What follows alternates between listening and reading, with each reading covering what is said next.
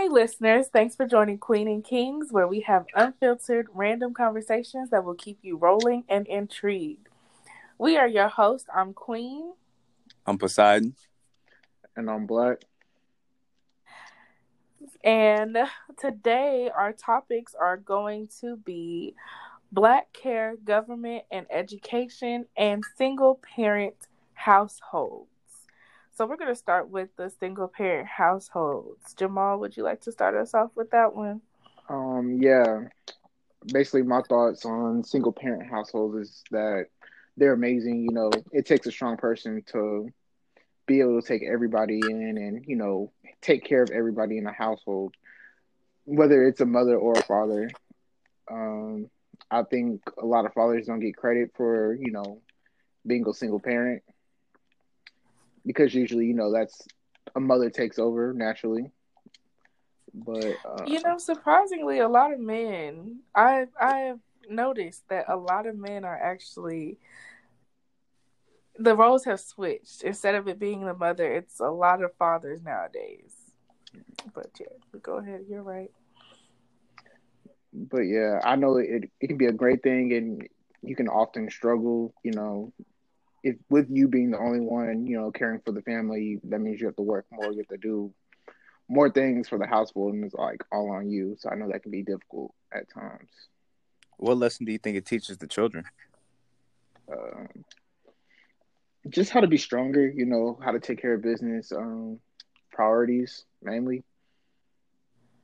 That's really what I do think. You, do you necessarily think there's actually like a difference between um, how one person, so one child that comes from a single household and another child that comes from a two parent household, do you think they respond to situations differently? Yes. And do you think they could respond to situations the same? Mm, definitely. Mm. I mean, I feel, I feel like a single parent household, um, the kids will be able to understand sacrifice, understand, you know, you can't get things when you want. Um, I feel like they'll be more open minded to, you know, others than being in a two parent household. That's just my opinion. I mean, with two parents, you have two people to lean on. One person doesn't have it, the other one should. Uh, my I've, on it.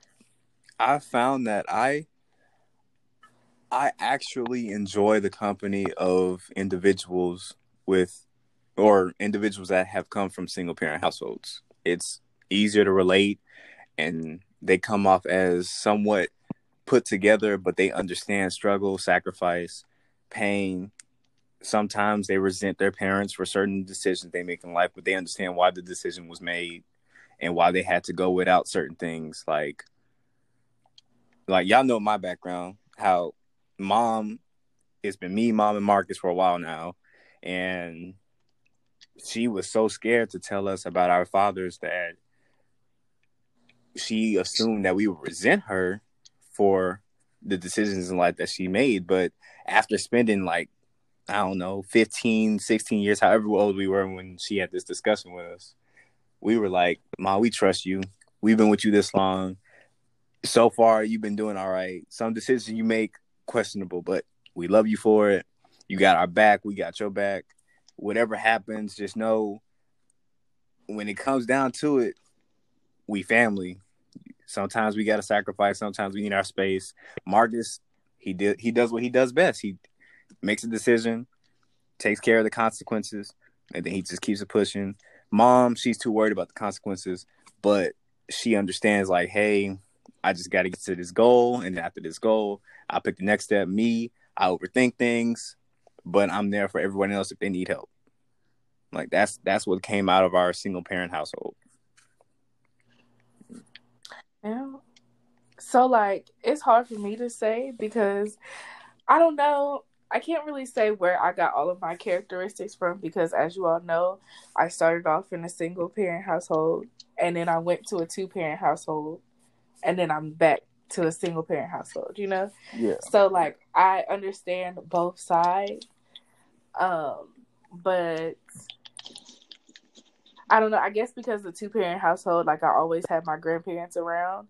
So it was never really I mean it was different, but it wasn't different, if that makes sense. um, because even though it was just me and my mom for the first 13 years of my life, um, and I can definitely say, yeah, I did learn, you know, about the struggles and sacrifices and things like that. That's what made me who I am today. But then I also had my grandparents. I also knew how to switch. this is terrible, but I knew how to switch and become, you know, that little spoiled child and be like, so grandma said no, but what are you gonna say, grandpa? you know, um, but I don't know. I don't know if I can say like I don't know if I can agree that there's a difference for me per se. You know, I mean, I know there's a difference, but for me, I guess because I've always had my grandparents around anyway, um, it was kind of it wasn't easy, but it was kind of easy to transition into having two parents because I've always had my grandparents to look up to anyway, you know? Hmm. Okay. So Well, what was the question I was gonna ask?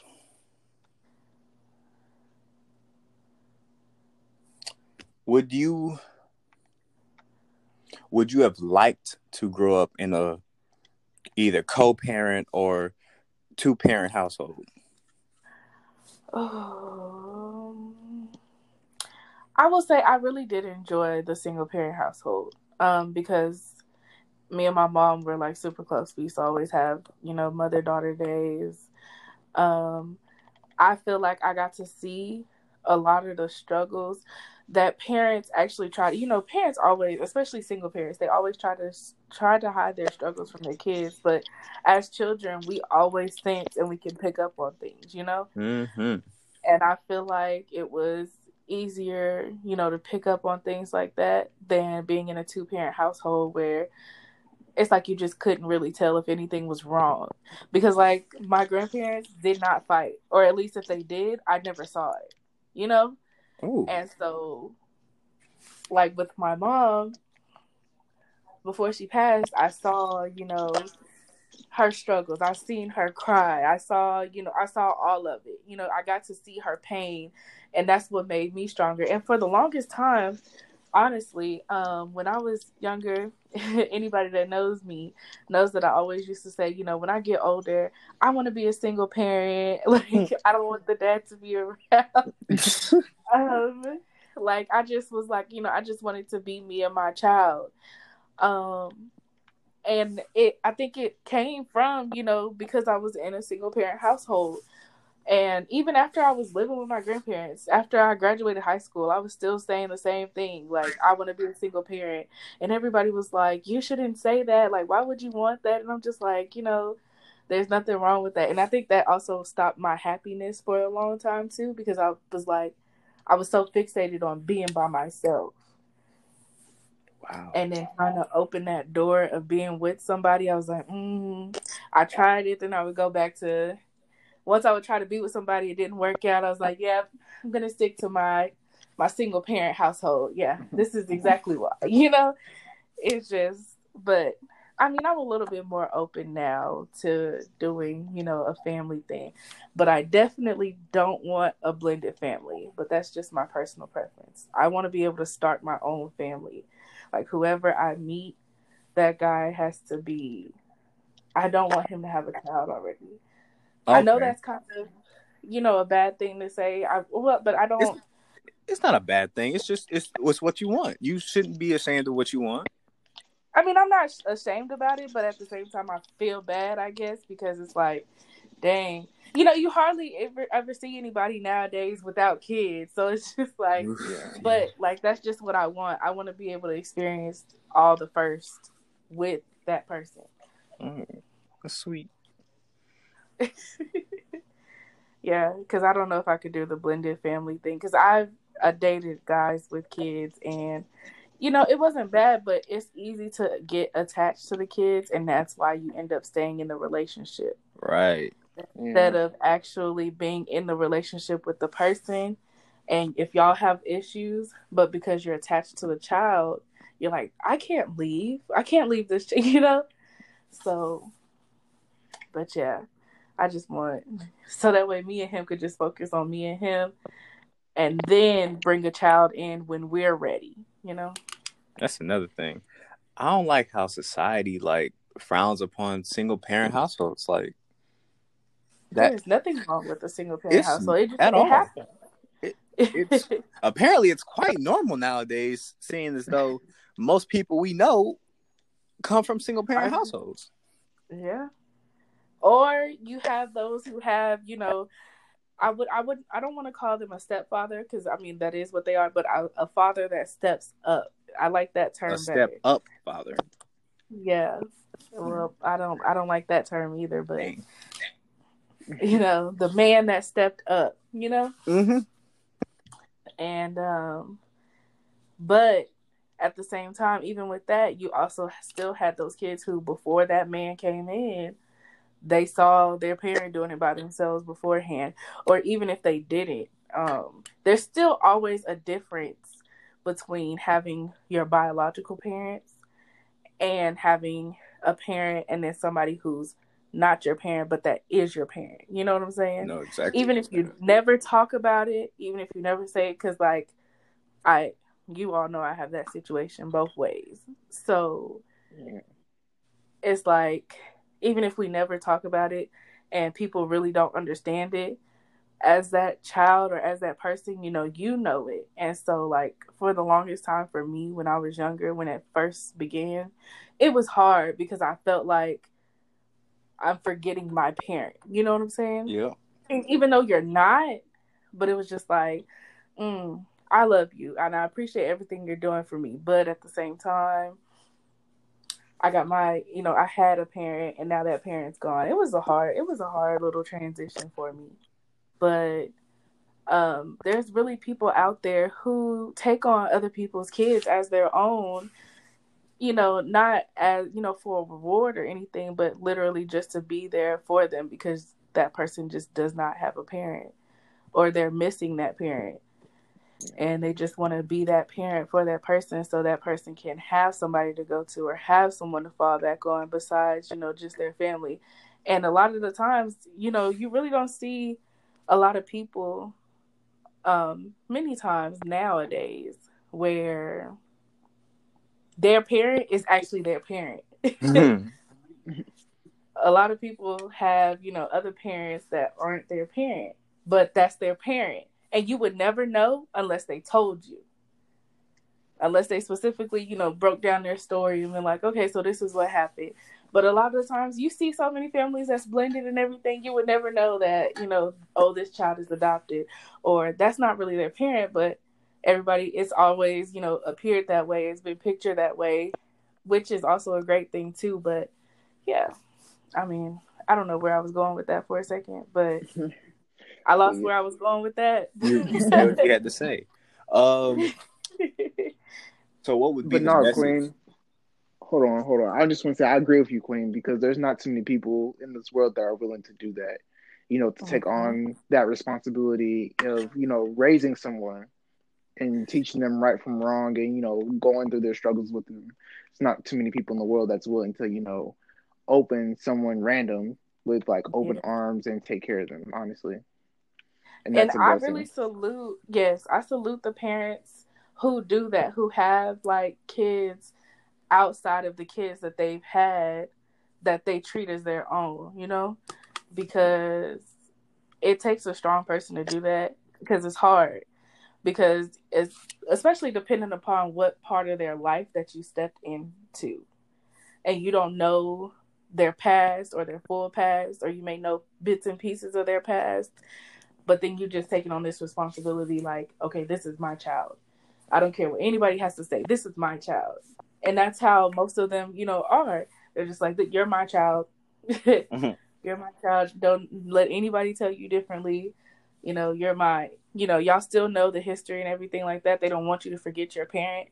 But at the same time you also know that they are your parent as well and it takes a strong person to be able to do that. Yeah.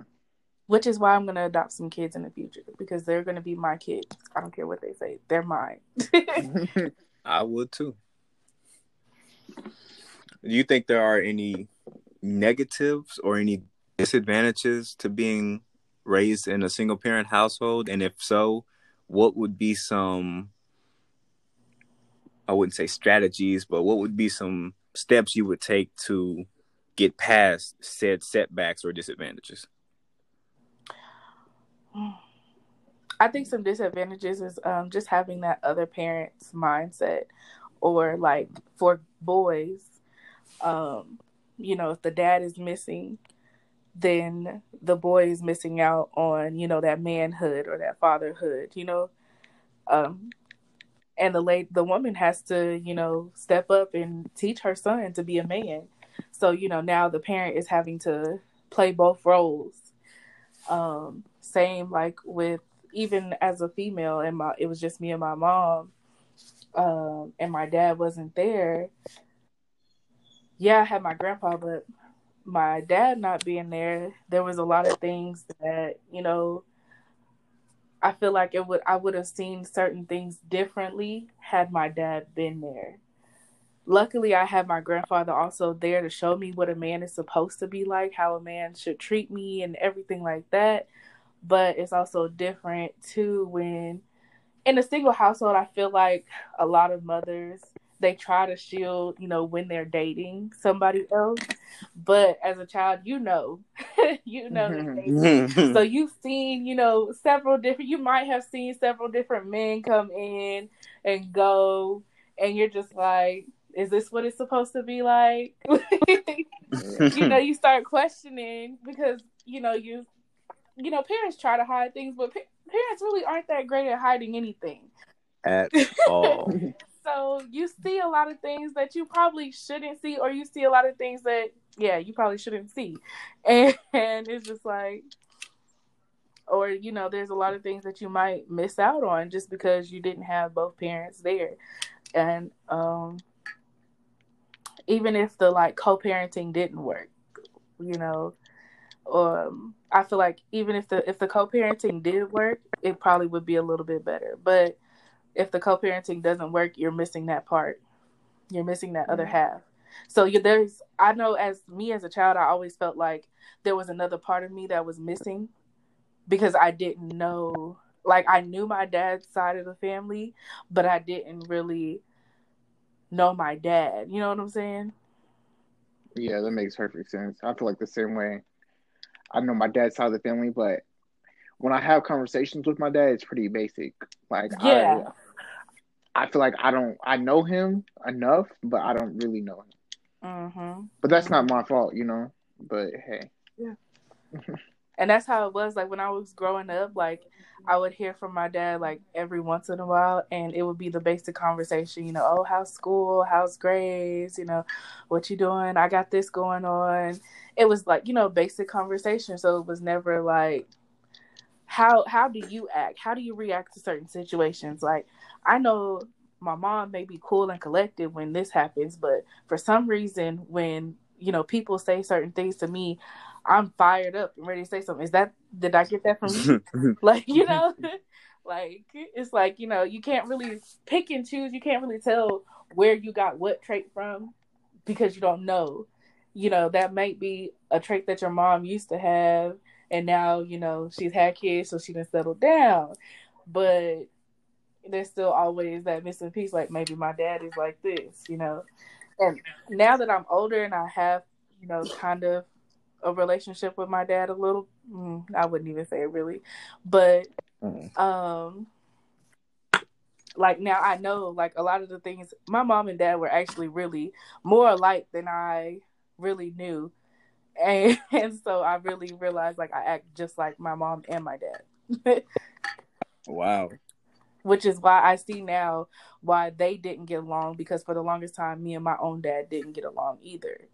And half the time still don't. But it's a work in progress. hey, I'm here with you. Pa- parents are. Mm parents are tricky. Parents are really tricky. Oh yeah, very complicated. And I just only imagine how I'm going to be as a parent. But at the same time, you know, every child is always like, I'm going to be a pa- better parent than my parents were. Mm, But mm, you mm. always end up turning out being just like your parents. And it, most of the time, it's kind of ine- inevitable. But um, I think at the end of the day, it's still going to be a great experience for the child, regardless. Yeah. Do you think um do you think education has an impact on single parent households? Like for me education was uh, a major factor. It was top of the list. Help helping out a single parent household meant going to college getting financial aid or being able to pay off school and lightening the load on the one parent who's taking care of one two three four however many kids they had to and I just felt not only would that be a lot of weight on one child, especially the oldest, but a lot of weight on the parent to get so many children through what's supposed to be the first and simplest step of your life, getting through high school, getting out of the house, starting your your life in college or whatever career field you pick. Hmm There's expectations in the family for every person, and you can't really, you know, pick and choose what expectations fall on you.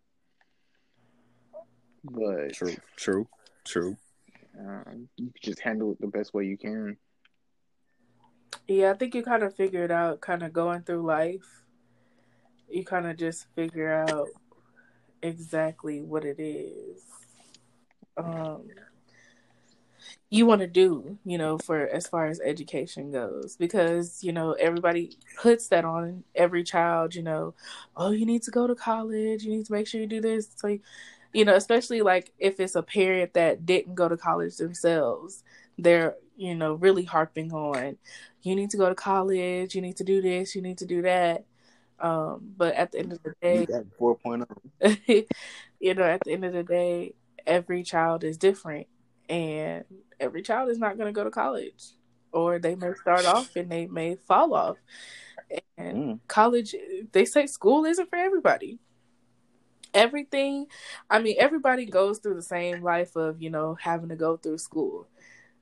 But there's also so many who never finish school, who never make it out of elementary, but yet they're the most successful people on the planet. You know, Yeah. it's so many different options to go around. Um, you just got to figure out what works best for you, and you will figure that out. You know, going through life.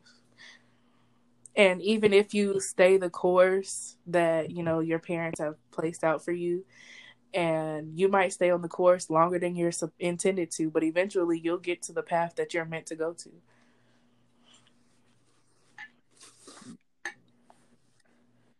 Wise words from Quintana. I don't know. I'm. I would say I'm. I have mixed feelings about education because that's such a vague term for such a specific time in your life. Because right now, for me, education would be workforce. Like I didn't learn a lot working a year, maybe two years front line dealing with people, teachers, students, parents, and I just learned like I some things I just don't want to deal with. I am a horrible customer service rep. I I can't take someone's wants and needs and make it my top priority when all they do is complain about your uh work ethic or not your work ethic, your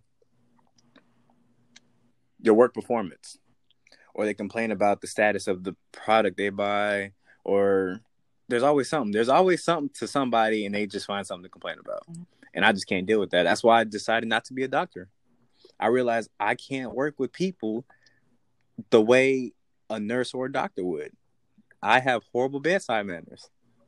I can't work retail or customer service because I'm not that patient. I, I can't take a whole bunch of complaints and nagging.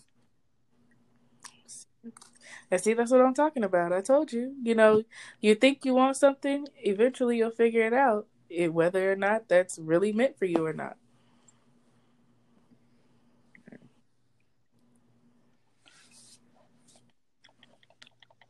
But I did realize, um, I do, I do want to get my degree. I realize I want my degree, not a degree, my degree, the degree I worked for for the last five or six years. And if I got to come back for my other degree, I'll have to do that later. But I will get my degree because there's too many black people, especially, that want a degree. And then there's certain factors that cause them to have to give up or make a decision that costs them their degree. That is very true. That is very true. And I think a lot of people miss that and they don't take that into consideration. You know, people, they always say, oh, you know, you can always go back. But you have no mm idea what a person is going through or what they're dealing with as to the reason why they can't go back or, you know, if they even have the willpower now to go back that they had, you know, when they were younger or what may have caused them to leave in the first place.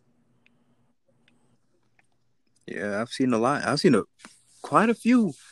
They said, "Oh, I'm just taking a break," and then that break turned into a year, and that year turned into two, three, four years, and then they just said, "Oh, I'm just just gonna work." Mm-hmm.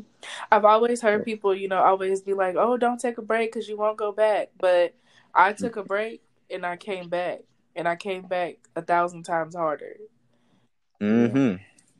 So it's like everybody is different. You can't you can't set the same standard for everybody. Like how they have, you know, everybody on the same like, as far as Texas goes. Everybody here in Texas has to take the you know, the standardized testing and stuff. Oh my goodness, I hated that thing. But and but the crazy thing to me was everybody has to take the standardized test, but yet not every teacher teaches the same way. So exactly, how are you even sure that each child is getting the adequate or the correct um, curriculum that they are supposed to have? And you put this, put it all in just this one test, and you just assume that they know everything that they need to know in order to move on to the next grade. That doesn't make sense. Doesn't make sense. It really doesn't. that that has never made real you know sense to me. And then you're like, oh, well, this person is commended and this person failed, and then they have to go and take it again the next year, or you're holding them back because you think they didn't learn it the first time, when in actuality they probably did excelled, did great at it. You know, during the year, it was just because you formatted them to this one test that you know That's a horrible a horrible way to to determine whether a student is ready or not ready for the next step. Exactly.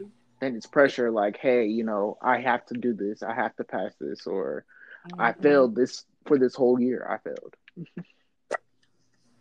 yeah, you like you worked a whole year just to get held back because of one test when you've excelled tremendously the entire year in class all the material that you've learned. But because you could not pass that test, they said, "Yeah, no, you're you're staying back." you know what's really crazy?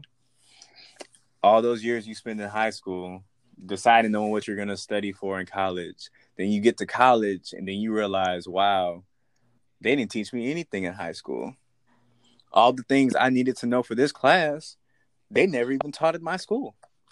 Or you know what really killed me was um what was that I said? You go through all your life taking English, history, math, and mm-hmm. science. Mm-hmm.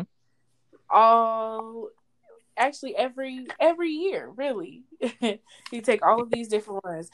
Then when you get to college, instead of focusing on the degree that you want to get, those first two years, once again, you're back with the mm-hmm. same English, history, science, science, and math mm-hmm. classes, and it's like I'm constant. You're constantly doing the same thing over and over, or you know, getting a little bit more in depth of it. And just like why won't this end? How come when I get out of high school and I get to college, I'm thinking I'm supposed to be getting myself ready for my degree, and I still got to take two years just to, I guess, prep. That doesn't even really prep you for your degree at all. Especially history. Like I didn't um, took history going into too. Yeah. 12 years. I don't know. I guess some people just learn different because I know uh, my girlfriend's dad you can talk about anything and he'll know exactly what you're talking about, what time in history, and just explain everything to you. That's just off the top of his head. Ask me, I don't know anything because apparently there's 18 different histories. You got American history, Texas history, government history, uh, English, uh, English American history, African American history. It was and that was another thing. Like Texas has its own history, so I'm wondering, like with uh, the other states, if they're in their curriculum, they have you know their state's history. Yeah, Georgia. We learned about Georgia history when I went to school in Georgia and Tennessee.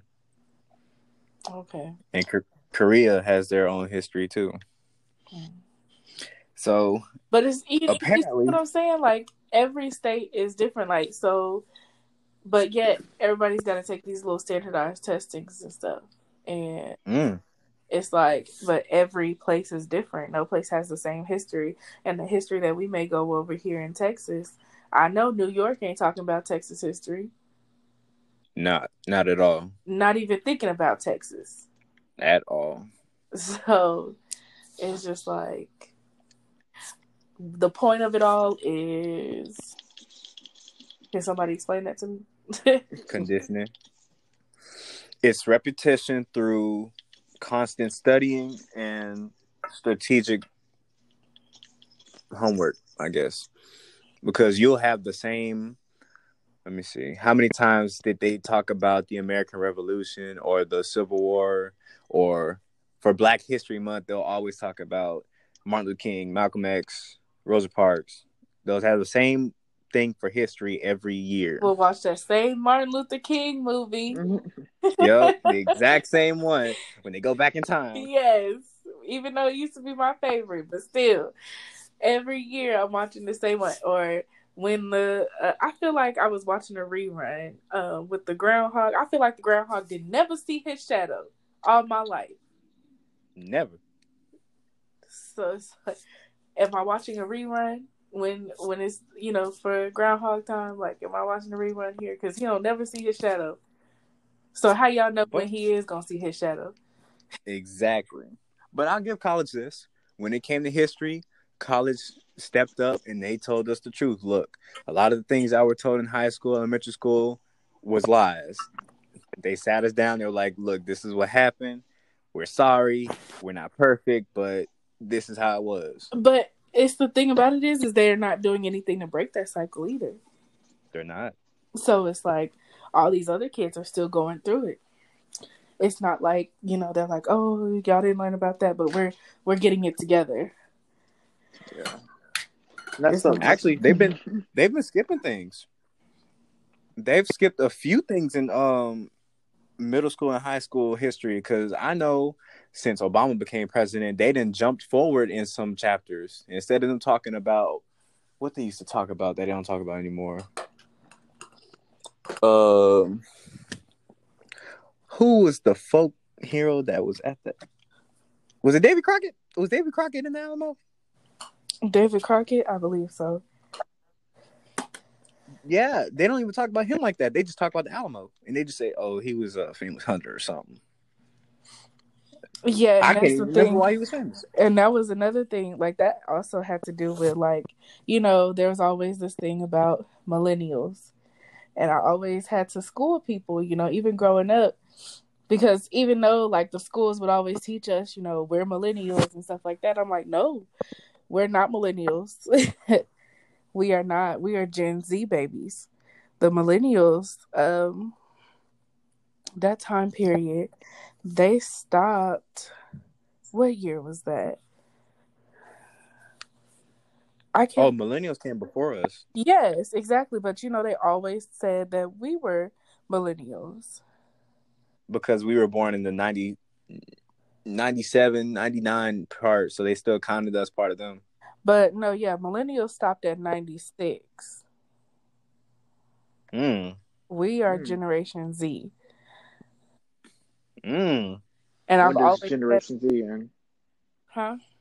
When does Generation Z end? Generation Z ends in 2010, I believe. 2012. Yep. Wow. That sounds about right. Now Wow. now right now we're you know well we're not generation alphas but the people being born now are generation alpha That's crazy. and you know they would always be like you know millennials this and that and they would always be talking about us and we're like i was like always like no we are not millennials and even to this day there's still people who do not realize that we are not the millen- millennials the people that are always talking about millennials are normally the the millennials hmm. themselves so Maybe it's just the term or phrase they use to describe people with different views or ideas. But see, and that's the thing, you shouldn't use something that you don't know how to talk about. True. I think, and it also, I became, I, I believe it came from you know the news and society. You know, just watching what everybody else is saying and doing. So of course you're gonna start using the term and phrase too, because you're like, oh, if y'all are calling them millennials, they gotta be millennials. So everybody's gonna use it instead of looking up the history of it. Because when I heard people calling us millennials, I was like, and What is a millennial? And when we were in history class and they was, you know, doing the breakdown of, you know, baby boomers and uh silent generation and generation X and I was like, well, if generation Z I was like if that's what we're currently in and it started on this year, they got the whole game messed up. Like they talking wrong. And so I would always school people like every time they'd be like, Yeah, you millennial. Um, no, you millennial. Okay. that would be my like favorite moment to like y'all know me. I'm the type of person Yes. I love catching people when they're wrong. we know all too well. Yes. so, you know, I would correct you. So it's like, what's up? you want to call me a millennial? Have a seat. Let me school you and let you know. Speaking of school, how do y'all feel about homeschooling? Mm, I've been telling people for years that when, if and when I have kids, I would homeschool them before putting them in public school. you think you'll have time to homeschool? Yes, I do. so you plan on being that stay at home dad for a little while? Or I can just do whatever, make whatever steps I need to make to get them to understand what might be taught or done in the future and prepare them for what could happen. I think you do all of that all too well before they even start school in the first place. Yeah, but when it comes to education, that's where I feel like that's where children get um that's where they become vulnerable and then they be they're they're caught off guard. They're not uh, aware of what's done or what's said. Well, the thing about it is, how I see it is, um, with children, education starts very early because when they're babies, you're already, you know, talking to them about their colors, their numbers, you know, everything like that. You're already preparing them for school, um, or at least you should be as a parent. You should already be preparing your child um, way ahead of time. Um, and I think that also comes with being an involved parent with their education, with them going to public school or private school or whatever school you decide to let them go to besides homeschool. Um, you know, kids come back and tell you about their day. They come, they, Mhm. you know, they'll come back and give you all the information you need. And I think that's at that moment that you should have that coaching, you know, if you feel like there's something wrong or if you feel like, you know, there's something that that's been caught off guard, that's your time to correct it. Yeah. Because at the end of the day, even if you start off homeschooling them, even when they do go out into, you know, public schooling and things like that, they're still going to be faced with other things that you did not foresee. Yes, that's that's very true. So you can never really, you know, you can never really prepare a child or a person for, you know, the next education or the next steps of their life because there's so many things that happen throughout the day that you do not foresee. It's just like you planning your day out and you're thinking you're going to get, you know, everything done or run through this smoothly. You're like, okay, I'm going to go from point A to point B, point C, run around to point F, come back to D.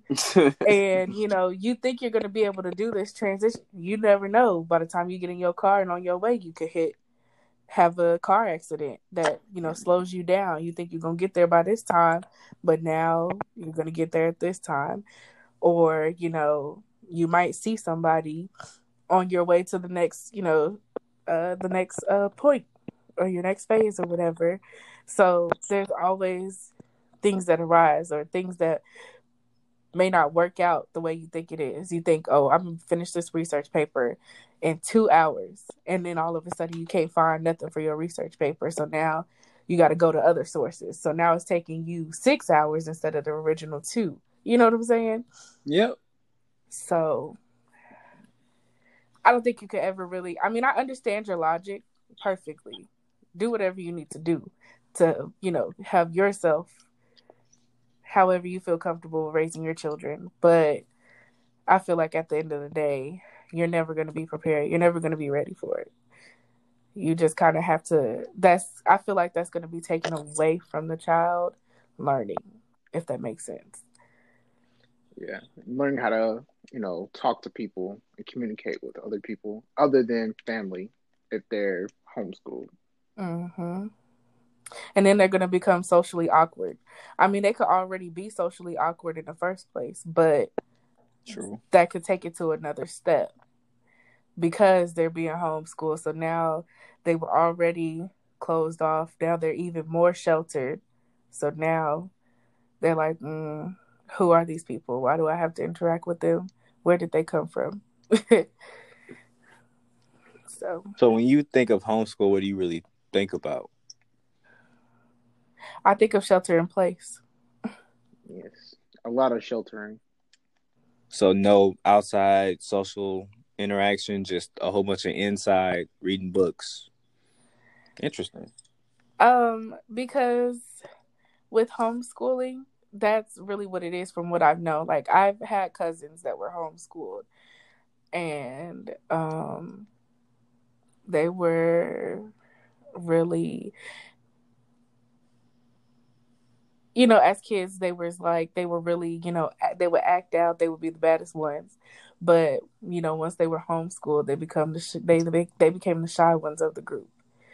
Um, and they were socially awkward. Like, yeah, they could, they would try to interact on social media. They were like, I don't even, I don't have Facebook. I don't do, you know, any of that because who would be my friend besides family? Dang, I didn't think that you that's know, a that's a great point. Yeah. Like who else? Who else would they, you know, befriend if they're sitting in the house, or even if they went out, you know, to you know certain places. Like if you, let's say they you got them in a book club, you know, at the public library or something. Even then, that's still just a you know a particular set of group of kids that still may not even it may not go further than just that one child that they latched to you know I don't know. Yeah. It just that's just my way of thinking about it. I'm glad to hear it. That was a very insightful way of imagining homeschooling. I just I had a different view. That's all. I didn't I didn't know people had such a not I wouldn't say cold, but isolated point of view when it came to homeschooling. Maybe I was just thinking of it weird. What What were you thinking? What was your point of view? Well, I was thinking like, okay, you're at home for a little bit, read a few books, go out for science. You go to the woods, go to the park, see different people. Social, uh, you'll do a social experiment. Experiment. You'll see how people interact with each other, how you feel about certain things. You go out to a restaurant, you see how people treat customer service, not customer service, how you see people treat waiters and waitresses and bartenders. You just you view the world from a blank slate. You don't have anyone tell you how to think or how to perceive anything. You just see it how it is, and then you write it down, take notes, read about it, see how close you were to understanding it, if you understood it at all, and then go from there. Mm, I still think most of the time homeschooling is going on at the same time as other schools. So it's like, you know, I get it, you know, going out and doing things like that, but they'd still be closed off because who in their right mind would really be wanting people to, you know, it's already crazy enough you see somebody staring at you and looking at you, you automatically be like, What are you looking at? so if you're going out for observation, yes, for your project, but at the end of the day, they wouldn't know how to really approach a person if they really needed help with, you know, completing their project or trying to do that social experiment or anything like that. Because they would be used to, you know, just them. And if their siblings are being home trained within their homeschool with them, they'll be used to just talking to their siblings or, you know, the person teaching them, which could either be the parent or you could hire a teacher or a tutor who would do that. Mm-hmm. And they'll mm-hmm. just be used to their siblings and that tutor and their parents. So they wouldn't even want to try to take that, you know, upward bound to really do that social experiment or anything else if it wasn't isolated. Yeah. And wouldn't your your view have influence on their view? Or right. their tutor's view have influence right. on their view? Yeah, possibly. Mm. And then if it's during the day, you know, kids are gonna be in school. Have you ever been, you know, as a kid, have you ever been like outside of school during the day, like twelve or two? It's really nobody out. It's nothing to do during the school year. Like it's just older folks, you know, going to the store and like taking care of little errands. I mean, I don't know exactly, you know, what experiment you would run or you know try to socialize in to that part of you know getting some type of interaction with people, but I feel like during the day wouldn't be a good time if you're homeschooling, if it's the school year. Mm-hmm.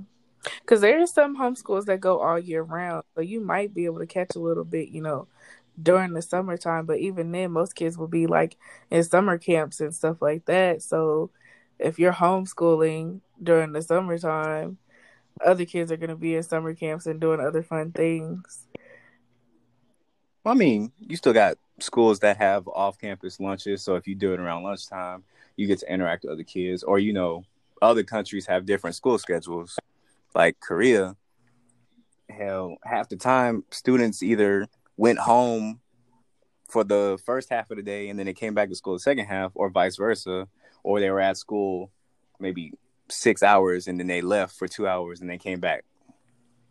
You know, different pe- different people, different places, different things. Or better yet, yeah. remember at Rancier, or not Rancier, at Killeen, how you would have you would have lunch from what? What was the time? You have a lunch and b lunch. A lunch was like from eleven thirty three to twelve fifteen or something, or twelve seventeen. Why do you remember that? well, why do you remember, remember, the lunch? The, the fact that after we graduated, I went back and taught for two years was probably what did it. I don't. You know, wow. yeah. I did that for like That's three it. years, and I've only stopped doing that what two years now. So, good point. Yeah, that, that would do it to but you remember how it was, and that's what was it, fifty five minutes? What was fifty five? How how long was our lunches? Fifty five minutes. Yeah, something like that. Yeah, about. And you saw how much we got done in fifty five minutes. Hell, I walked to Wally's, Bush's, Dollar General. You know what? I remember taking some of those walks with you. The worst. Really? Now these are like mm-hmm. quarter mile walks that y'all are taking every day that I was not doing. And I got I, I only went of... a few times. After that, I started calling my grandma. Grandma, come get me for lunch. Can you take get some, or can you bring me some? So that's why I stopped seeing y'all during lunch. Yeah, and then once I started driving, uh, sophomore year, at the end of sophomore year, I definitely, yep, I was going home for lunch. Sure was. and I was walking. I was proud to walk too. Couldn't nobody stop me. I had the most food, and I walked the farthest. You sure would. You would leave. You would go to Bush's, get you your two piece with some hot sauce. Go to um, what do you call? Go to Wally's, get you a dozen donuts. And you probably go to Little Caesar sometimes or Dollar Sometimes. General. And you would walk back and eat your donuts, and you would wait till you got back to eat your chicken, or you would eat chicken on the way. Or your pizza. I regret nothing. oh, we know, because you did it like every day. Well, how else would I eat? I mean, I had a car. We weren't near. Were we near each other when it came to to A lunch and B lunch? Because remember, everybody had the wrong lunch. Like the people you wanted to have lunch with had the opposite lunch. yeah, we had the cause we had the same lunch because we went to lunch sometimes together. Mm. Until I ditched you and started doing my own thing. Wow, just gonna throw it out there like that. yeah, I did. Uh, that's how it is. You had a different lunch buddy. You know what I'm saying? And then you used to talk about me because you'd be like, "Yeah, you got short legs, so it's easy for you to walk faster. I got long legs. You're taking five steps to my one." ah, oh man, you you held on to that one. Yeah, I did. hmm And I'm really not that much shorter than you, so don't do that anymore. Not that much shorter than you. Wow, you're not short at all. You're pretty pretty average height, tall. Yeah, you hear that, world? I'm pretty tall because some people be trying to play me. I'm not gonna put their name out there, but she know who she is. Ooh. Yeah. So Queen, What's up? we had a conversation a few days ago, and you put me on all types of game. I think we were talking about finding black doctors. Mm. Yes, we were. Yeah. Tell me how that works, because I, for the life of me, I never thought of, hey, you are a black man, you should have a black doctor. And all my life, I've had nothing but older white doctors, and it blew my mind. So, um, what started this conversation was one of our friends that we went to high school with. I saw her snap, and she was talking about how, um, she had to, she, you know, looks up, you know, she was like, I don't know if I'm the only person that does this, but she looks up, you know, her doctors and makes sure that they are black because she feels like as if somebody who you know, is black as well will understand and be able to comprehend or be able to interpret, you know, her health information or relay her information better to her because they are of the same nationality or race, you know. So they would be able to relate better. Um not only that, but of course, you know, wanting to also support, you know, black people in whatever business that they decide to go in or field they decide to go into. And I completely agree with her because I thought I was the only person that did that as well because all my life I've always had black doctors. Um I might have had a white doctor one time and that was just for her filling in for my doctor cuz my doctor went and did something I think was on vacation or something like that. Um but yeah, like all my life I've had a black doctor and that was even with me you know dealing with the military um before you know they normally automatically prescribe you your primary doctor um my doctor was black my entire life. And then after after that even though i still use tricare they now allow me to choose my own primary care. And when i did that i went and looked. I did all my research. And I even mm. looked up like, you know, there was, you know, a couple of black doctors on there, but even though, you know, they were all black, even though just because they were black, I still looked into their history. Um, I'm really particular about who I want to talk to and who I want to deal with. Um, as far as my health concern goes. And so I just always, you know, do my research and look up like whatever facility I'm going to use. I look up their doctors, I look up their history. Most of the time, they already have all of that information there on the website anyway. Um, but I think it's just best to always, you know, deal with your own kind. Well, not always, but I think it's best to deal with your own kind as far as in the medical field just because I feel like the white man is always out to get me in the medical field. You know, they always want to put something on you and, you know, oh, you may have this, you may have that. You know, I just feel like like when I was in the emergency room sometimes and it would be a white doctor that would try to come in and, you know, work with me or whatever, they would be always be finding all kinds of stuff. But you know what? now that you say that,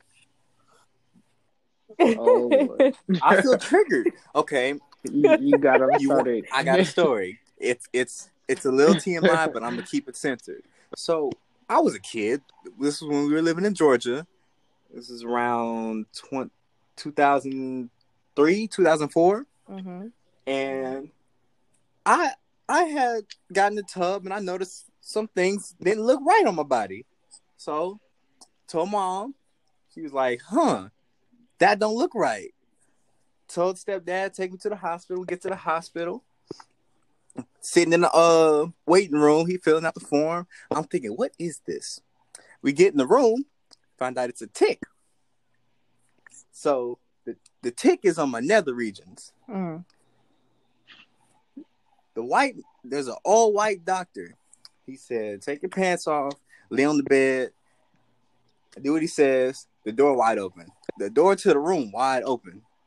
I mean, I'm on the bed with my pecker hanging out, and he about to do whatever he thinking is gonna work for this tick. Older white lady walk in. There's three tweezers. You got two rubber tweezers and a silver slick tweezer. So he starts picking at it with the two plastic tweezers, like, like you know how you um you try to get an ingrown hair out. Mm-hmm he's doing that with some plastic tweezers. It's scratching and pulling on me. He missing the tick completely. He does that for like 30 minutes. Then he gets the slick silver twist tweezers, slides it in, and pulls the head out. Easy as pie. So I was thinking in my head, why couldn't you do that first? Why wasn't that the first thing you would have tried? Why did you go 30 minutes playing with me in my my no no area mm. and you eh, okay, I'm triggered, yeah. I just feel like if it was a black doctor, he would have took better care of me than trying to experiment with my, you know, just, just come on. Honestly, that's what I feel like they do most of the time is they try to experiment and figure out, you know, do different things instead of just getting right to the point. Whereas, you know, most black people, we just gonna get straight to it. Like, I'm gonna be cut dry and throat with you. This is what's going on with you. And I also found a lot of times, like, I would have to go get a second opinion about things if I had to deal, if I had to deal with, if and when I had to deal with a white doctor, I would go get a second opinion. And, you know, they could run the test about two, three more times and come up with that two or three more times will be a different answer than what the white doctor would have said. Um, and my better judgment would just always be to trust the black person. I mean, that may be a little biased sometimes, but that's everybody has their biases. Yeah, that's fine. it's your health. You you need a certain bias with your health. Especially like if it was my primary care. Especially if it's my primary care. I'm definitely gonna trust my primary care over a rando at the ER or, you know, somebody who I just had to see because it was an urgent matter, you know? Yeah. So, yeah. Extremely biased. If he's the best and he's white, I'm gonna be to him. I'm gonna be right there with him.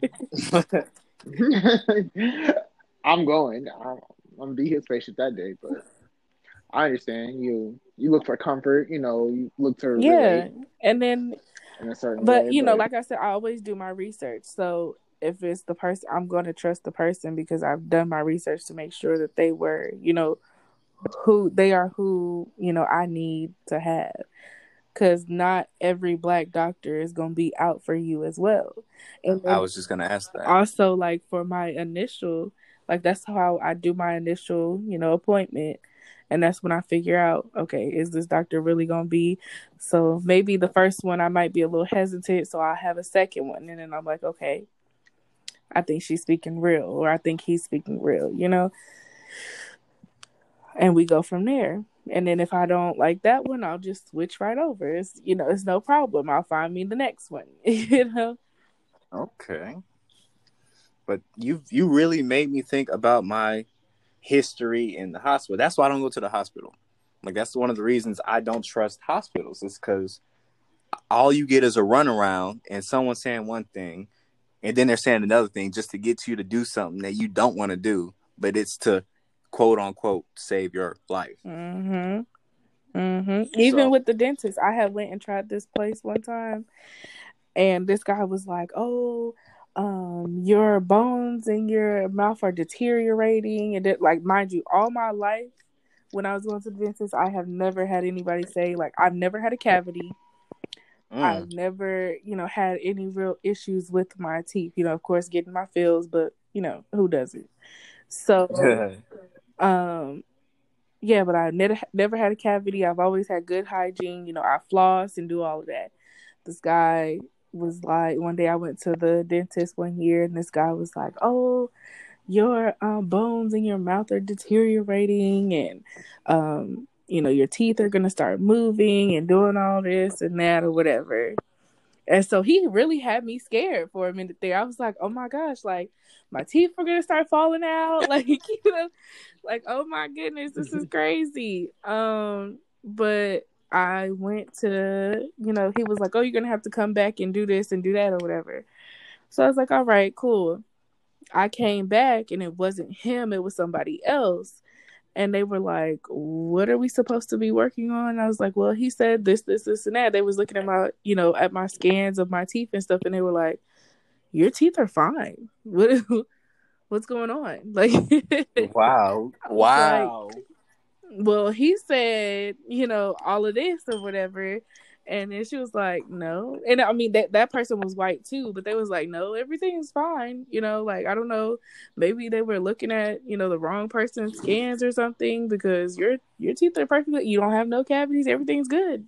So they did just a regular cleaning and we kept it on pushing. Like, Mm.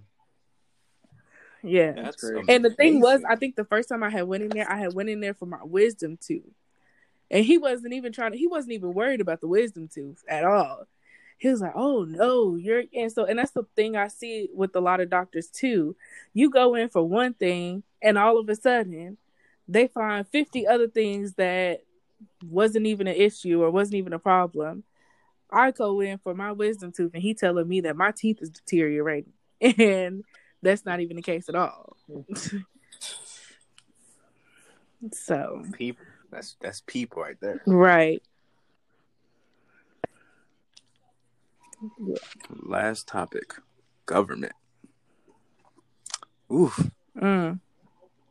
So the reason I picked this topic is because I was at work and I was thinking, like, I was remembering, remember that show we watched, Daybreakers, Quintel or hmm Queen, Daybreakers. hmm So I was thinking, how far down the ladder are civilians? Like, I know technically, uh, mail carriers or post office workers are government officials, so they would be on the list of authority when it came to government decisions at, at one point or another. And then, how far down are civilians? Because you got the president, you got the vice president, you got the speaker of the house, and I don't know what came after that. That that was the that was it for me. Those three.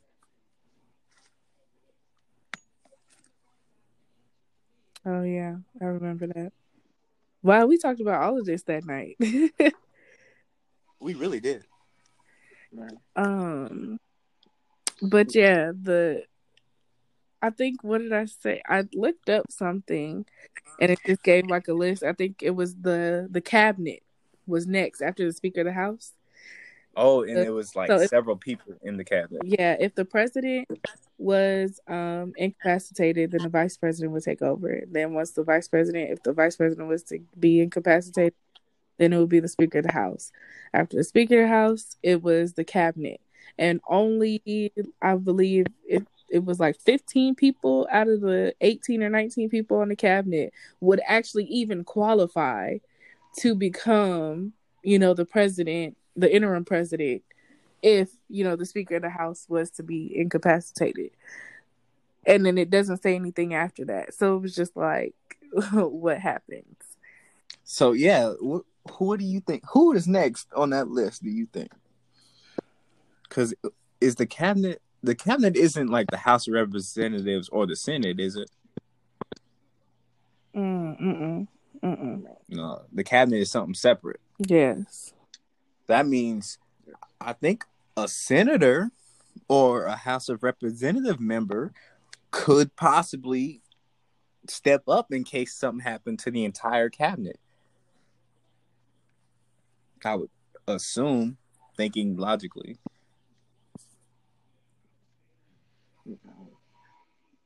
Does the president get to choose the cabinet? I believe That's- so. That is a great question. So the president gets to choose, you know, who's in his cabinet. I, I'm thinking that's right. That sounds right. You know, it's sad because we live in America. We spend We should know this. 13 years Mhm. going to school and we no clue. None. That's crazy. But they taught us everything else. I know what one plus one is. Well, yeah, the cabinet officers are nominated by the president and confirmed by the U.S. Senate by majority vote. Oh, there you go, Jamal. Look, look at look at black. Look at Black. I sure didn't know that. Yeah, each official receives the title secretary, except for the attorney general, who leads the Department of Justice. The cabinet members serve at the pleasure of the president and may be dismissed at any time. Hmm. So would the attorney general be next? I'm I assuming would assume yes. so. So let me see. This is what it says.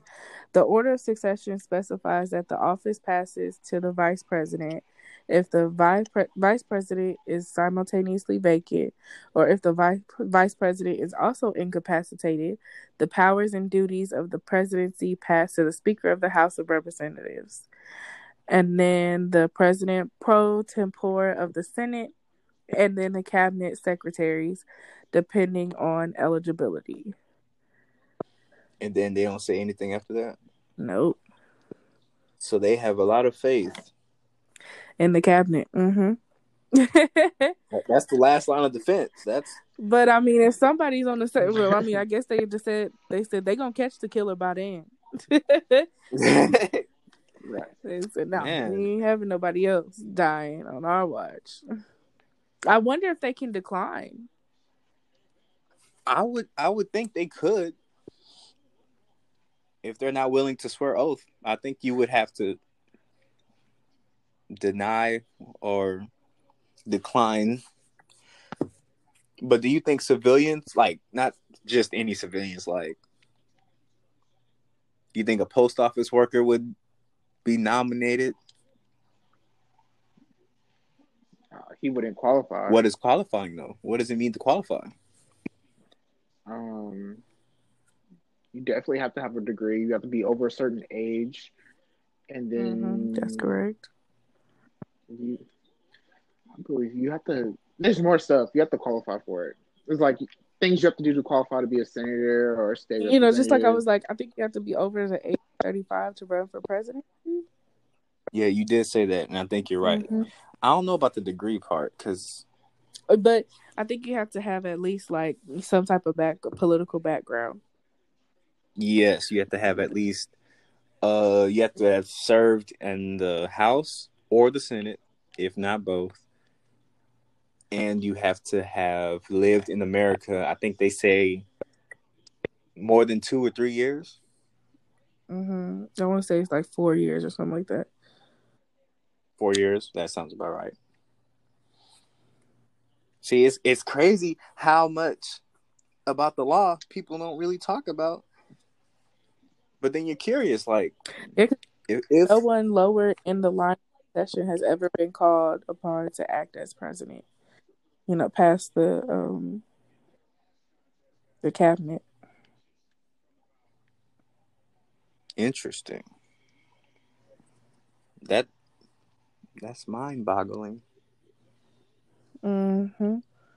Cause see, right now is uh, once the succession goes, and once it falls through the succession, um, they start with the secretary. The cabinet has fifteen members, and it starts with the secretary of state. That's the first in line, and then the other other cabinet secretaries follow in the order of when their departments were created.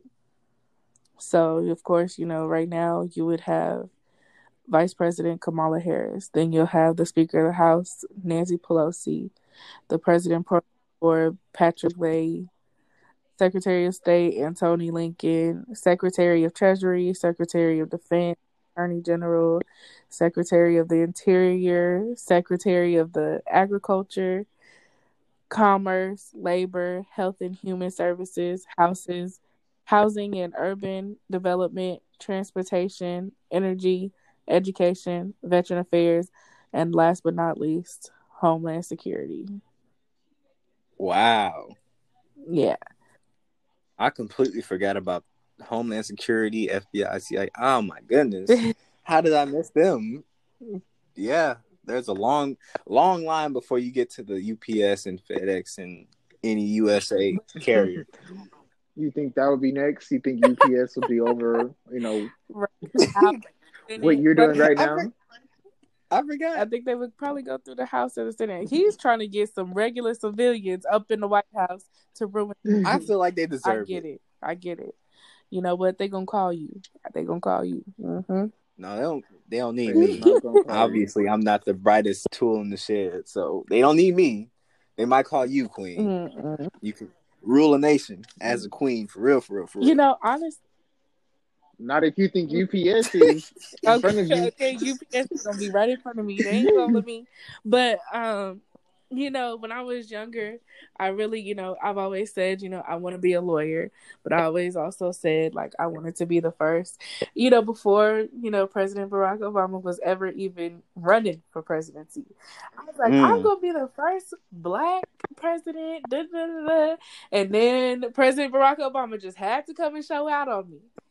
and I was like, wow. I was like, okay, well, I could be the first female black president and I can still do that because Kamala Harris is uh the vice, vice president. president. So I still got time. But I hope she don't plan on the next presidency but try to become president because that's my job. That's that's. I still got like 10 more years, no, 10, 11, 12 more years before I can run for presidency. And somebody else might try it because, you know, folks is getting bold out here. yes. Yep. You got Kanye, you got The Rock. But those are men. I'm talking about women. You know, we already had Hillary trying to get in there. Uh, there was another woman that was running with Hillary. I forgot her name. What, as her vice president or as another president as well? She was another presidential candidate. She, I don't remember what her party was. She was probably Liberty. Uh, Lord have mercy a liberal. Good lord, I could not. I was like, what am I trying to say? But yes, she was probably a liberal, maybe. But yeah, so we've had women running now, so the it's definitely open now. Um, would Would you really want that though? Would you want to be president? You know, after seeing everything going on in the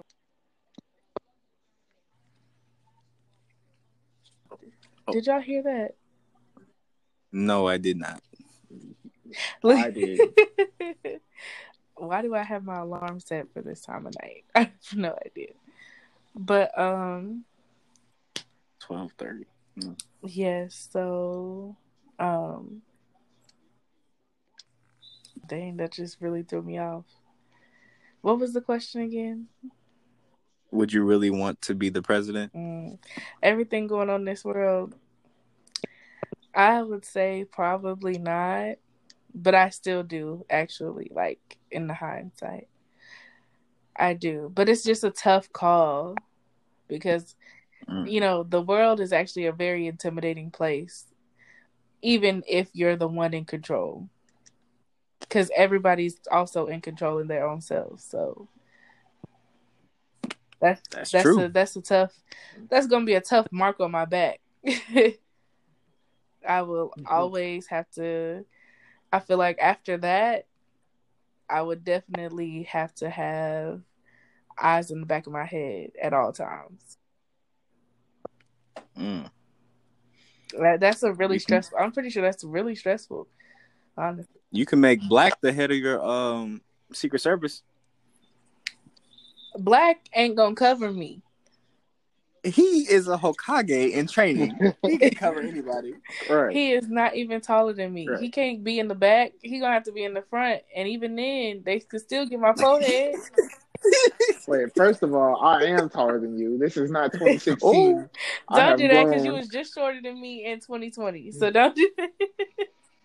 you just No, started growing up. No, Look, y'all both grew a little What? bit. I'm like Oh, five ten now. stop. Stop So- it, honey. So No, we- we you can stop, that. that. We can stop that. Mm-mm. I'm like five one eighty, grown man. Now, now you're you're just exaggerating. I'm not good with height, so you can't ask me. I'm you good- I'm good with weight. Like six foot. I don't know how tall I am. Mm, Depends on his head that day. Yes, that's, That's exactly true. what it is. That is, One minute I got a big head, and one minute I got a peanut head. mm-mm. Mainly a peanut head, but I am. Wow. I guess it's the width, width of my shoulders, huh? Man, them shoulders kill you every time. You know I can't go What through tell hallways. what I tell you today about your shoulders? You tell me if I lose them shoulders, I ain't got nothing. At all. No, for real. Because them shoulders Y'all is what make you. No, hold up. They do. Hold up. You don't have no type of figure at all, honey. Ouch. Like at all? At all. I should just give up on life. Dick friend. I got a good skin tone. And then if you lose your shoulders, man, you I we tell you this all the time. You got the best hugs ever. So if you lose your shoulders, what what are we hugging? wow. You know what? I can hug with, with I'll less no longer, shoulders. mm-mm, I'll no longer be able to be on the inside. That wouldn't even be right. Oh my goodness. It'd be like how back in the day, how Marcus used to always hug on me. Ew. Yeah. Ah, yeah. So keep the shoulders, man. Keep the shoulders. Wow, I'll I'll do that. Since that's all I got going for me. It just sucks going through doors sometimes. You know you gotta turn sideways so you don't hit the door frame. It's okay. You'll be all right. You've been doing it this long. You'll be all right. I bumped into someone in the hallway by accident. Mm, mm, mm. It's hard being eight foot two. Not eight foot two. Oh no, wide. What Eight, happened to eight foot foot? wide. Not, not eight foot tall, eight foot wide. Mm-mm. I do have a quick question. Oi. What is everyone setting right now? Like, like me, I'm sitting in a room, but I have my candle going. Like nothing else is on but the candle, and it's kind of like my peace and chill mode. So I'm able to really hone in with my senses about these conversations. Hmm. I'm sitting on my floor, surrounded by my clothes and my bed next to me. That's it. I would have gotten in the closet, but I don't like closets. Um, I'm playing 2K. That's why I might have been a little quiet today. but- Man, that's why I've been hearing the buttons bashing. I Okay, was like, what is that noise? you can't hear those buttons. Just, I got 60 points in the third quarter. I'm I'm hoping. to- this man here. okay, yeah, but I'm sitting in the middle of my bed, crisscross applesauce. Put my candle going. Ooh. Fun fact: my candle has been burning for more than twenty four hours now. What? That is very. It's dangerous. not. So I'm a candle. Can you still smell it? Yeah, you know I have candles like y'all know I keep candles. Yeah, we know. I got a drawer full of candles. I got candles overflowed in bags in the living room. They're all Bath and Body Works. Well, some of them I got talked about the other day about my candles. We're not gonna go into the. Actually, we will. So one of my candles is in a jar. You know, the Bath and Body Works candles actually just has the top that comes off. Yeah. So everybody knows, you know, oh, that's Bath and Body Works. Most of my candles are Bath and Body Works, but I have this one candle that I had gotten from TJ Maxx, I believe, and it's a you know a turn top, it's a screw top, and it's a stress relief one. But when I say that stress relief one is strong, I have not burned it. I mean, I think I might have burned it one time, but it's super strong. and I got talked about. They was like, this is like a a, a weed container because you could get high off of this. I was like, very disrespectful. But y'all know I keep candles in every single room. I got one in all of my bedrooms in my house. I have one in each bathroom. I got one in the kitchen and also one in the living. Well, two. I normally keep two in the living room, but right now I only have one in the living room. Um, but I normally keep. You need to send me some candles. Yeah, send me some too. Because uh, you do not need all those candles. How you gonna tell me I don't need all these candles? Because I remember you telling me did we throw away some of your candles? No. I was going to say no. No, I'm not. When when me and you cleaned your room, I remembered at least one or two candles we put in that trash bag. I know you lied. I'm trying to remember what they look like. It wasn't a it wasn't a cucumber one because you like cucumbers. It might have been well, no, I think I might have said I wanted to throw it away because I didn't like it. Um, but I do have one in here that's like a vanilla bean. Somebody had given me a van- vanilla bean Noel. I can't stand vanilla bean. So send it to me. I I said I might have had it. I don't think I have it anymore. I mean, you I don't throw anything away. But I don't. Yeah, I don't throw anything away. That's a problem. But you'd be proud of me because I've actually thrown a lot away, especially since I'm getting my new bedroom set. Oh, I can't wait to do that. I need to go ahead and do my video of how my room looks now and then how it will look, you know, once I get all of my stuff in here. Oh, that's going to be amazing. Definitely do that. That's a great idea. Yes. But yet. And I thought of uh, another book. I told him all about it. Another book? Yep. oh God. It's it's about a black kid our age. He was he just got into college. He was doing some research for his paper and he realized uh, his family is royalty. Like his African family is legit royalty. And he gets infuriated at how not only was his family separated, but the people who are in control of his nation are destroying his nation and he's the royalty of that nation. So he has to find his family go back to his country take back his country and fight off the oppression the oppressed um the oppressors the oppressors. Couldn't think of the word. Man. Oh wow i think it's a great book. It sounds like it would be good. I'd read it I'm a, I gotta make Jamal the main character because that's that's what I'm imagining. Whenever I imagine him, I just think of Jamal. oh. Okay.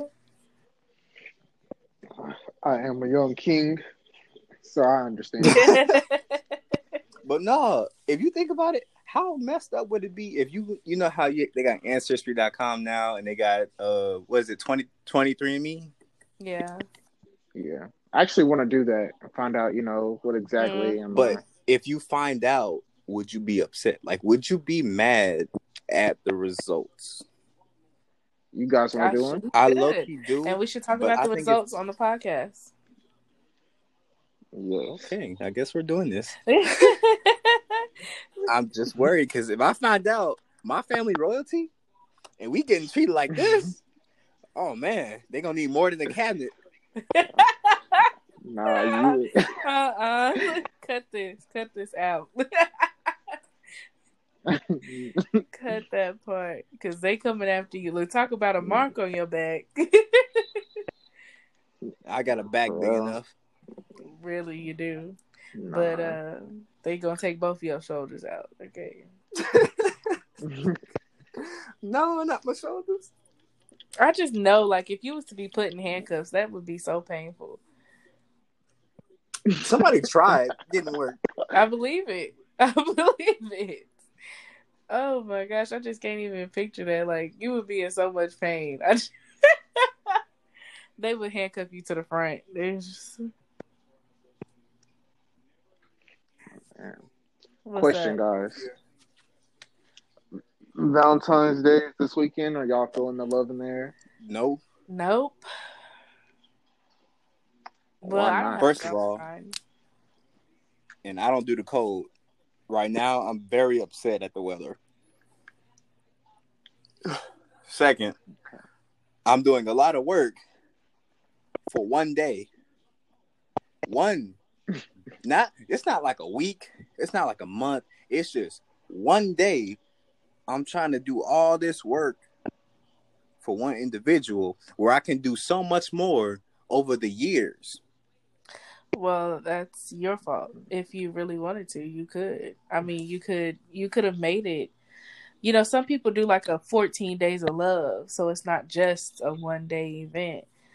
You know, you could celebrate it like that could be your big finale, but you could always have, you know, things that could lead up to the big moment.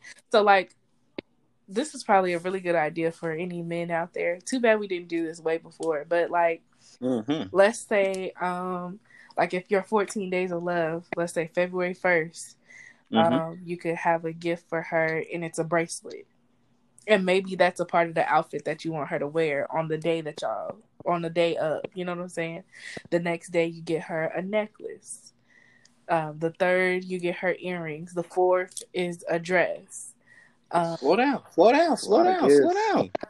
For real, you can stop. I'm writing. I'm Right writing. there. Wait, I'm taking notes. Give me a second. That's too many gifts for too me. many gifts but it's about. just like just oh, like Hold how you said you all of those things that you named that you're getting for your girlfriend For real, Imagine you give her gifts. if imagine you instead of but dumping it all on her that one day imagine you spreading it out over the course of the days for it to lead you know up to one big finale. Or like like i said the idea of literally giving her an outfit to wear whenever y'all do go out like that i think that's a really cute idea. Or you know you could start off day one with a note like this is the month of you know 14 days of love.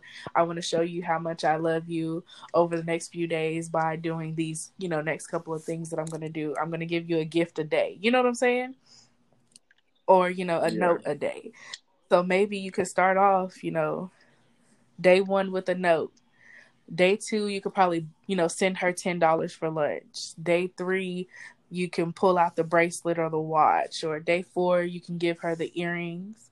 Day five you give her a pajama set. Maybe that's you know for another night or you know a lingerie set for later on that night. Day six you could go back to another note you know talking about how much you love her or or you know maybe giving a hint or a clue. You know what i'm saying like it could be so many different things that you could do. And hopefully my future husband is listening to this podcast right now so he knows exactly what to do for me later. I'm telling you, I didn't wrote down so much stuff based on the first first four words. I got look, I got day one a rose, day two earrings, day three a shirt, day four oh, maybe Wow. shoes or a jacket or a blanket. you know All the way day day ten, your fingers and toes get done. exactly Day eleven, see dinner. You, shit, I'm not liking Like, none you of you don't have to. I like it. I love it. I love this idea. you know you got it down like you Okay. know and that's just like little things that leads up to one big finale you know you probably going on a trip or you taking her somewhere or maybe you know, it doesn't even have to be like that's what I'm saying. It doesn't have to be big gifts. It could be a bunch of little gifts leading up to something great or you know even if it's just a candlelit dinner in your backyard you know? It's just oh a bath. That's what it was a bath. Thank you. Bath. Like i want to show you how much i appreciate you by running this bath for you. You know what i'm saying? Like it's just things like that. Like it'll be those little things that'll make valentine's day so much more special for the person. Because like you said it's just one day so celebrating, you know, at 14 days of love for the month of love or whatever. I think, I mean, what's wrong with doing that? Because especially if, you know, it's something that you don't really do often. And, mm, mm.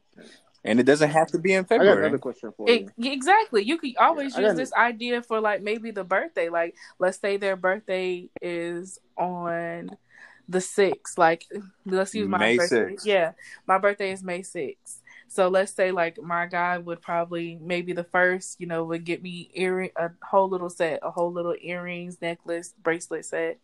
The second day it could be a dress or an outfit.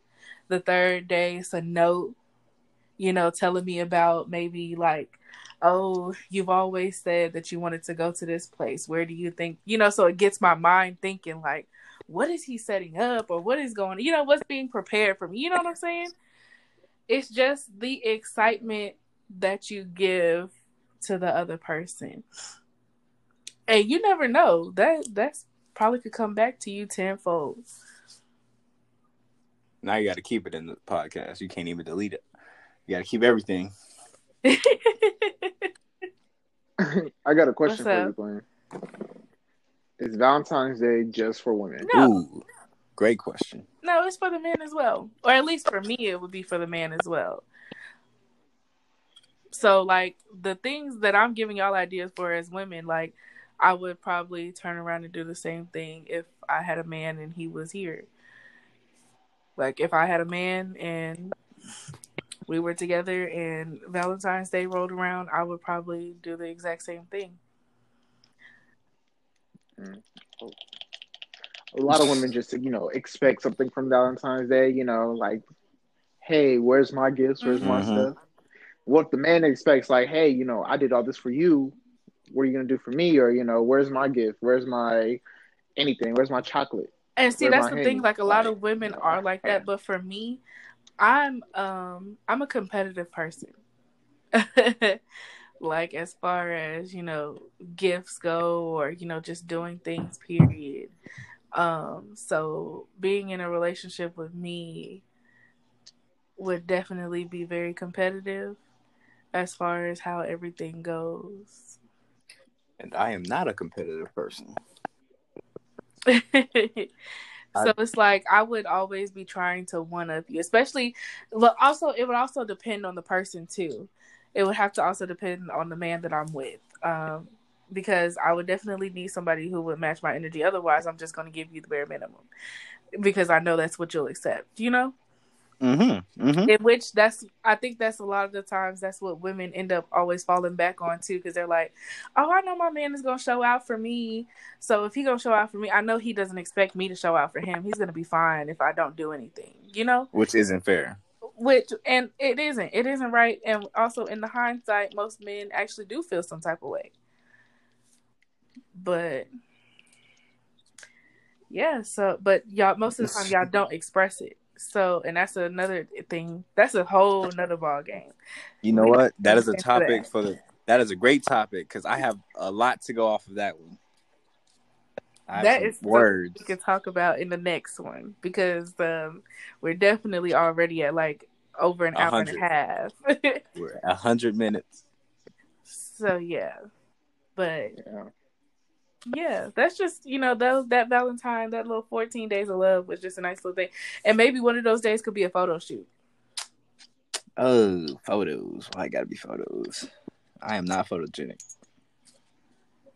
Oh yeah, we know. I was so mad at you that year that we went yeah. to take pictures for my birthday, and that they were going on our invitations. And you really just sat there and wore that shirt, that black shirt, and some jeans, where I'm wearing a dress, and a cardigan, like I'm. But wait, was I? wa- I know exactly what yeah, y'all talking was I aware of the photo shoot? Like, did I know we were gonna take a photo shoot? Yes, you did. We have I plans and everything. And I you- didn't dress like I knew. I don't know what was going on. I don't know why. No, because you're you are you, and you just didn't care. You was just like, I'm gonna take y'all gonna get this picture. Don't, don't make it sound like I don't care. I cared. I you smiled. did not care. What was I doing? What was wrong back then? What's wrong back then? Back then, you just did not care. Like I said, you did not care. You you really didn't even want to take the picture for real. That's probably Mm. exactly what it was. You know what? Was this 2015? Well, duh. Yep, I know exactly what. Yep, I remember. I remember it all. Damn. I can tell you, but I get in trouble saying it on podcast. Well, as soon as this podcast is over, you can call me. I'll definitely call you. Oh man, great. That that was great. Was there was there anything else that we needed to hit on today? No, because we hit our time. Way over time. no, I was trying to get 90, but we went to 100, so that's pretty good. Yeah, almost two hours. but um, if that's gonna be all for today, thank you guys for joining us on the podcast Queen and Kings with the Z, and we will see you all next time. Y'all have a good one. Bye, guys.